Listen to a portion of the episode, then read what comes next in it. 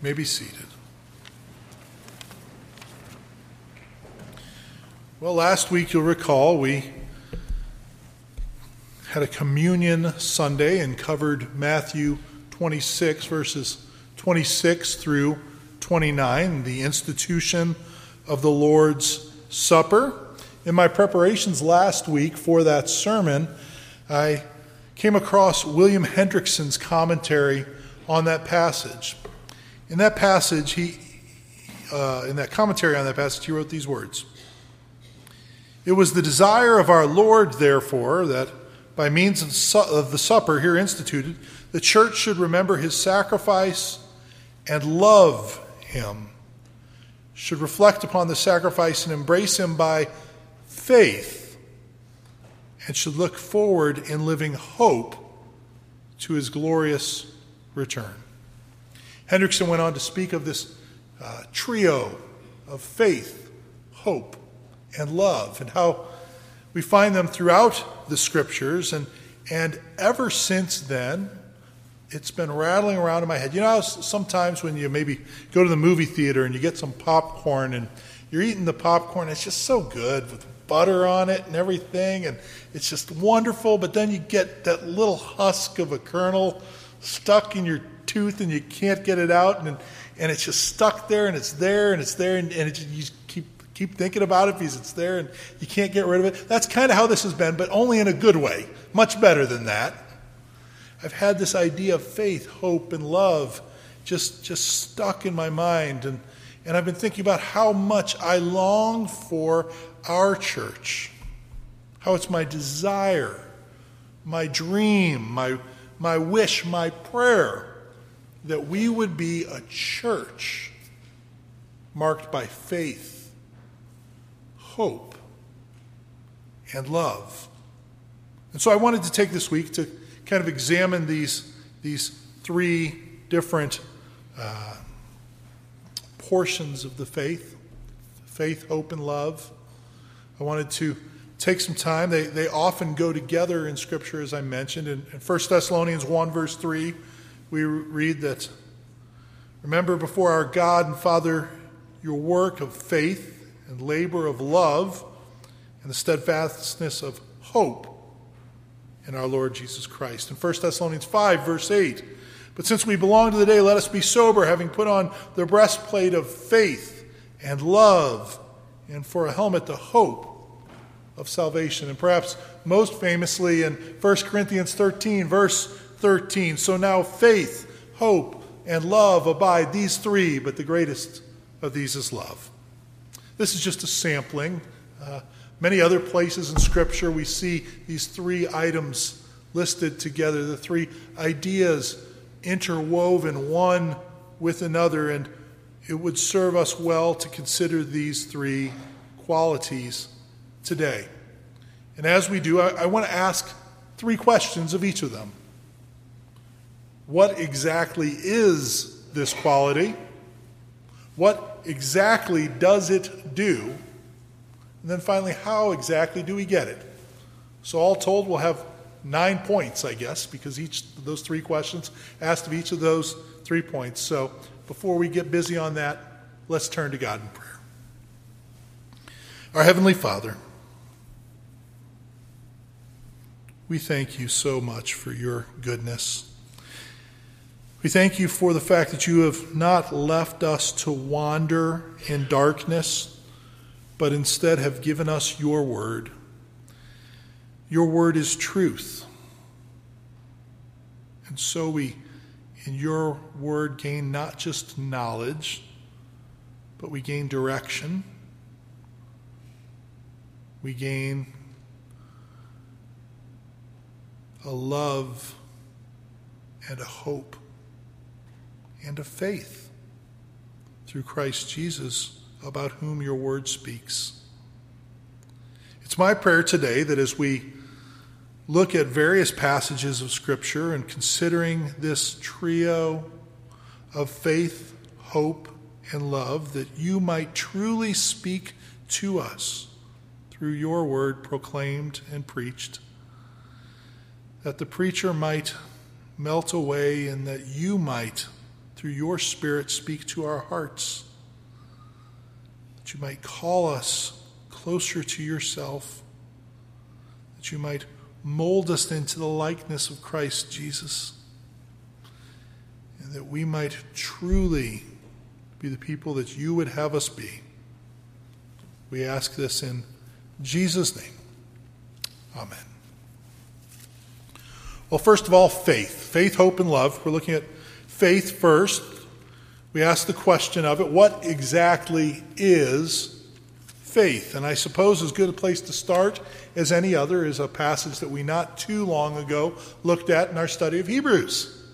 Hebrews chapter 11 begins with these words Now, faith is the assurance of things hoped for, the conviction of things not seen, for by it the people of old received their commendation. Essentially, what faith is, is belief. In fact, the Greek words that stand behind faith and belief are actually one word. The word faith is, is the Greek word pistis, and, and the word believe for the verb is pisteuo. They, they have the same root, they are cognates of the same word, they mean the same thing. There's behind that idea of faith is believing. And, and we hear the word oftentimes in, in our current culture. People talk about a, a person of faith, and what they mean is somebody who has some kind of religious belief. But I want to be careful that we understand when, when the Bible talks about faith, it is not talking about any religious belief. It's not just talking about a vague religiosity. It's not talking about general spirituality. It is talking about a specific belief. You see, biblical faith has as its object Christ Jesus the Lord. That's how it was not only now in the New Testament times, but in Old Testament as well. I appreciate so much what Randy had to say to us just a moment ago when he was talking about Abraham and how Abraham, we understand, lived by faith. He's listed along with many others in that passage in Hebrews 11, all those people who walked by faith even before they had seen Christ Jesus, before they had learned about the cross and the name of Jesus. They trusted in God. And we could truly say that they believed in Christ Jesus, that their faith was in Christ Jesus, for they looked to the cross as something that was out ahead of them. They believed in the promised Messiah who was to come, just as we believe in the Messiah who has come and will come again. Abraham might not have had all the, the language to put to it. He might not have understood all the details as we do, but let's face the facts. Who among us has a perfect faith, understanding all things in the Bible in all perfection? There is not one of us who is perfect in our knowledge, perfect in our understanding. And just as we are not perfect in our understanding, neither was Abraham. We've been blessed to have more revealed to us, but he certainly had faith. Faith in Christ Jesus, as the Bible tells us. So faith is, is believing in the promises of God, believing in what he has told us. But it's not just an intellectual assent, it's not just having a, a knowledge of certain things being true. It goes deeper than that. It is having a knowledge in such a way that it will propel us on to actions, believing in the promises of God and acting upon those beliefs. That's why James says faith without works is dead. See, he's not saying that it is the works that save us, but rather, if there are no works, then there is no faith. See, we are saved by faith alone, but the faith that saves is never alone, as the saying goes. And so it is that faith is a belief, trusting intellectually and with our heart in such a way that compels us to move forward, to live out our lives in obedience to God, desiring that our lives might be conformed to the likeness of Christ Jesus. Well, what exactly does this faith do? Well, we read in Romans 5 just a little bit ago. Therefore, having been justified by faith, we have peace with God through our Lord Jesus Christ, through whom we also have access by faith into this grace in which we stand. We've been justified by faith, the Word of God tells us. To be justified is to be made right, to be declared righteous. I just want to take a quick poll here. Who here is perfectly righteous? Raise your hand if you have no sin in your life. Me neither. How is it that God, who knows all things, could possibly declare us righteous? You know, I mean, my wife knows a lot about me, but she doesn't know as much about me as God does. And she could probably list at least three things that are wrong with me. Maybe four on a bad day. Surely God could come up with a laundry list, right? And yet, through faith, we are declared righteous by God. It's not that we drum up this righteousness on our own. It's not that somehow it comes from within, but rather we have this righteousness in Christ Jesus. Romans 4, as Randy told us, tells us in verse 25 that Christ was delivered up for our trespasses and raised for our justification, for our righteousness. That's why he died. That's why he was raised. And in Romans 5, right after the passage that we read, it goes on to say, For the the judgment following one trespass brought condemnation, but the free gift following many trespasses brought justification. Therefore, as one trespass led to condemnation for all men, so one act of righteousness leads to justification and life for all men. Anyone who turns to Christ Jesus, the person who has three or four things wrong in their life, or the person whose life is full of sin and nothing else as he turns to Christ Jesus in faith. He is declared righteous by God.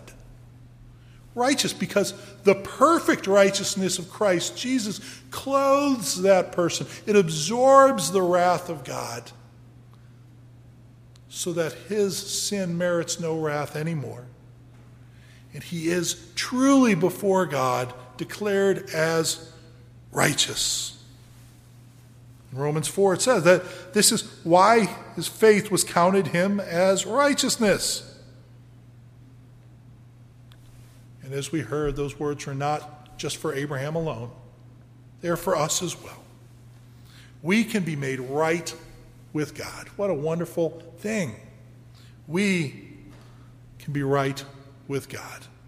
Now, it's not just this justification. It said that Having been justified by faith, we have peace with God. I think sometimes we just kind of think, well, of course we have peace with God. Of course, you know, God's a pretty good guy, and so of course he's happy with us. But that's foolishness. You see, because that's not our, our natural state before God. We are, we are without Christ Jesus, without faith in Christ Jesus at enmity with God. We are at war with God. We are his enemies. We are by nature children of wrath, Ephesians 2 tells us. For while we were enemies, we read in Romans 5:10, we were reconciled to God by the death of his son. We were enemies. And yet he showed us his love. Yet he showed us his grace. He reconciled us to him to make peace No longer being enemies with God, but now being at peace with Him. I, I was thinking about uh, the fact that uh, former President Carter, you might have heard, uh, is, is undergoing treatment for cancer in his brain. And, and I was listening to the news as they were talking about him, and they they were just talking about his presidency and some of the high points and some of the low points and, and such. And they talked about the, the negatives. You know, the, the economy was really bad when he was president. Of course, there was the Iranian hostage affair, which is a black mark on his presidency. Uh, and they said, but, but what were the, the positives as president? And the thing they said that was probably the, the highest point of his presidency was, was, was the Camp David Peace Accords, that he helped bring about peace between uh, Egypt and Israel. This peace between enemies brought together. And, and God has done a, a similar thing, but, but is an even, even greater peace because it is an even greater enmity. You know, you think of the, the enmity that exists, the strife that exists between Israel and other nations in the Middle East, and the, they're sworn enemies. But, but our status as enemies of God was even greater, even more uh, adverse to Him, more adversarial. And yet He has brought about peace through Christ Jesus. We were enemies, and He made peace with us. And beyond that, we see that we also have been given access to Him.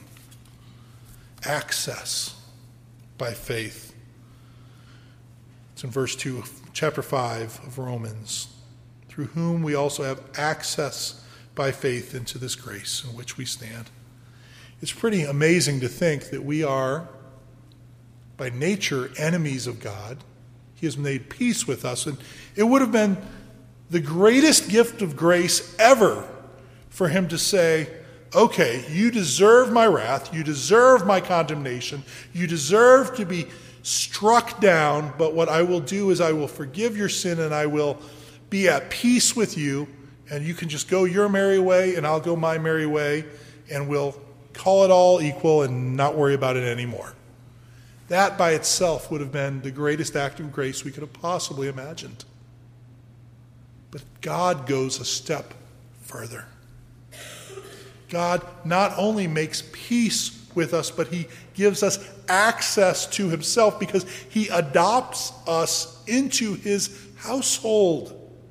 He makes us a member of His family so that we are His children. Consider the access that a child has. I love how one person put it that I heard. He says, Only a beloved child can wake up a king at three in the morning and ask for a cup of water. Just imagine if, you know, the king's top advisors came in. Wake up, wake up! I'm thirsty. Off with his head, right? But just imagine if some visiting dignitary came in. Your Highness, Your Highness, wake up. You have any ice? But if a child comes in, a child of the king comes in and says, Daddy, Daddy, I'm thirsty. That king will get him a glass of water. That is the kind of access you have to the King of the universe. You can show up at his bedside at three in the morning and ask him for a cup of water because you're thirsty. You can crawl up into his bed and say, Daddy, I'm scared. I had a bad dream. You can say, Daddy, I don't know what to do. Will you help me? Daddy, I need you. And he will be there. And all this by faith. This is what faith does. Well, that sounds pretty good. That sounds pretty good. How, how do I get myself some of this faith stuff?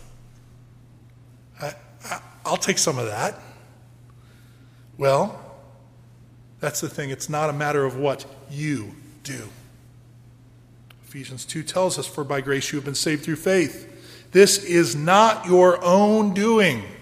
It is the gift of God, not as a result of works, so that no one may boast. It is a gift from God. You have not earned it in any way, you have not figured it out on your own.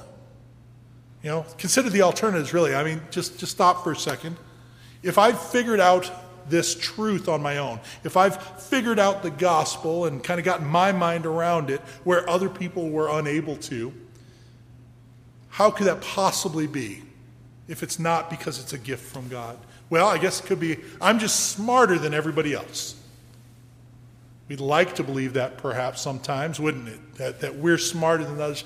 But I'm going to be brutally honest with you all.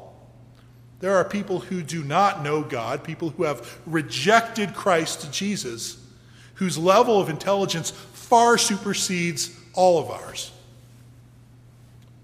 So we don't figure out the gospel by being smarter. Well, maybe it's by being better, right? By, by not having so much sin in my life. You know, they've got so much sin in their life, and, and that's what kept them from the gospel. But, but me, you know, I kind of was a little bit more holy than them, and so I was able to figure it out.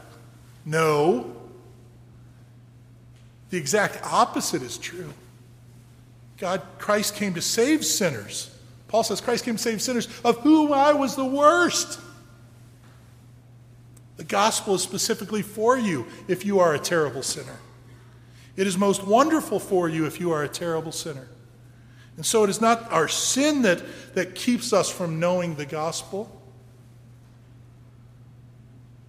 You see, we know the truth because God gives us that knowledge as a gift. He sends His Spirit into our hearts to give us life where we were once dead, to give us sight where we were once blind, to open up ears that otherwise would be deaf to His call. And we believe we believe.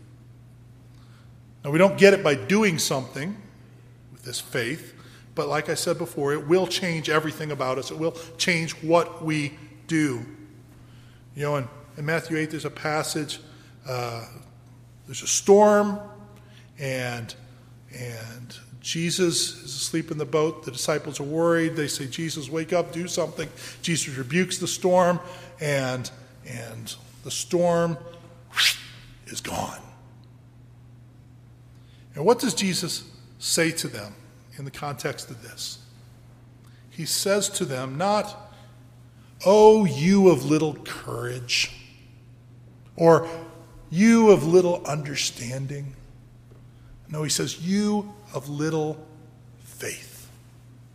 You see, because they didn't trust God in the midst of that situation. They didn't trust that even though they had Jesus with them, they would be all right. But see, that's what God calls us to do. He calls us to trust in Him, no matter what the circumstances may be. And that's what gives us hope. We turn our attention there. Faith, hope. What exactly is it? It's not just, again, like faith is sometimes misused by the world. Hope is too. We talk about hope just like it's a wish. I hope, uh, I hope I get this, or I hope this happens. I hope such and such uh, wins the election. I hope that I get this for my birthday. I hope, you know, I hope, hope they're just, just wishes. But that's not what the Bible's talking about when it talks about hope. The Bible talks about hope as a confident certainty. A Christian hope is a living hope. 1 Peter chapter 1, beginning of verse 3 says, Blessed be the God and our Father of our Lord Jesus Christ. According to his great mercy, he has caused us to be born again into a living hope through the resurrection of Jesus Christ from the dead it's, it's a hope that's alive and it's a hope that brings life to us. This hope, uh, verse 4 says, to an inheritance that is imperishable, undefiled, and unfading, kept in heaven for you. It says that, that this, this is kept in heaven by you. It's guarded by God's power. Nobody's going to get at this inheritance. Nobody, nobody can take it away from you. God is protecting it for you. You have a hope in it because you can be sure that you will receive it. It is a certainty. You needn't worry. You needn't doubt. That is what Christian hope is. And what exactly does it do? Well, it proceeds from faith. Galatians 5, verse 5 puts it this way it says, For through the Spirit, by faith, we ourselves eagerly wait for the hope of righteousness. It says this happens by faith. It proceeds from that and it confidently clings to the promises of God. Were we to look only to the horizons of this world and see what the future is going to bring, I'll be the first to admit it's, it's a pretty bleak vision I see. I don't see a lot of things to be hopeful about on the horizon. I worry about what the world will look at look like for my children and my grandchildren. Ah, but then, but then hope kicks in.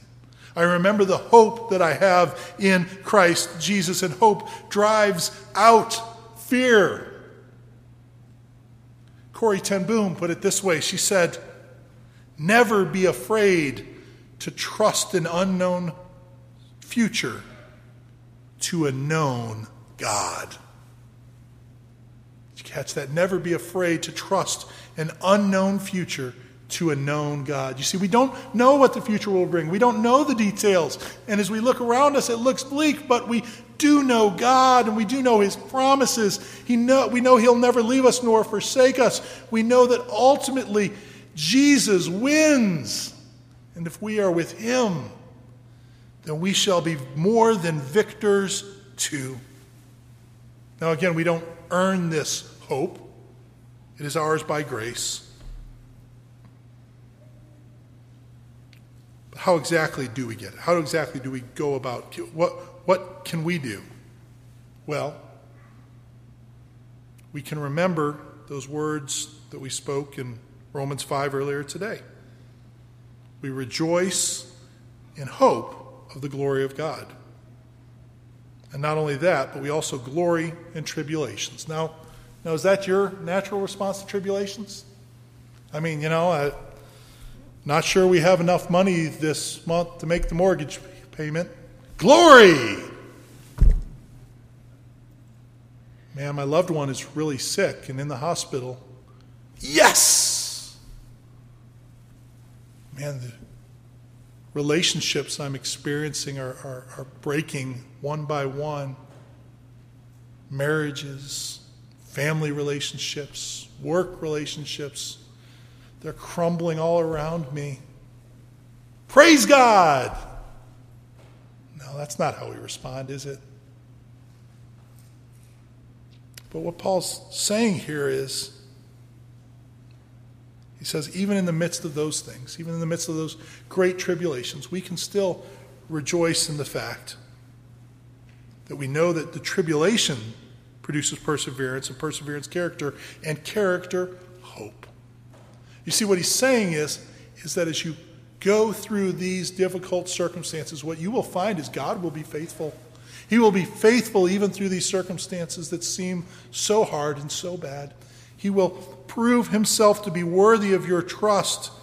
You will find this true in your life. You will find it true in the lives of people in the Bible. You will see that even in the darkest of days, in the most terrible of situations, God will be present and He will be at work, just like we said last week, remember? What was the most terrible moment, the darkest moment, the most sinful, horrible, vile, evil moment in all of human history? It is when a perfectly innocent man was hung upon a cross and murdered there, and mocked and spit upon, and left to die, bearing the weight of the sin of the world. And even there, in that moment of greatest darkness, God was at work. He was at work bringing about His purposes for His glory and for your good brothers and sisters. That you might be saved. And so, even as at that moment it seemed the worst thing ever, we can look back on the cross and we can rejoice in it. We can rejoice in the cross, for it is in the blood of Christ Jesus shed on our behalf that we have forgiveness for our sins. So we can remember in the midst of our circumstances that, that greater is He who is in you than He who is in the world. We can remember that God's hand is sovereignly at work in all situations, and we can have hope. Now, hope does not disappoint, we read in Romans 5, because the love of God has been poured out into our hearts. That's where we'll end today, is with love. Quickly now, what exactly is love? Again, it's a word that's misused by our world. Talk about just these romantic notions about feelings, flutterings in our heart. Not that those are bad, but when the Bible talks about love, it's not just talking about emotion, it's talking about a state of being that, that is, is powerful and is, is active. It's, it's something that's done. It's what God is. The Word of God tells us in 1 John 4 8. God is love, and so He acts lovingly, and it's a, a requirement for us as well. The entire law is summed up in two commands love the Lord your God with all your heart, soul, mind, and strength, and love your neighbor as yourself. We are called to love. And so, what exactly does that mean? What exactly does love do? Well, 1 Corinthians 13, that great love passage that we often hear at marriages, but it's speaking not so much about marriages, it's speaking about life within the church.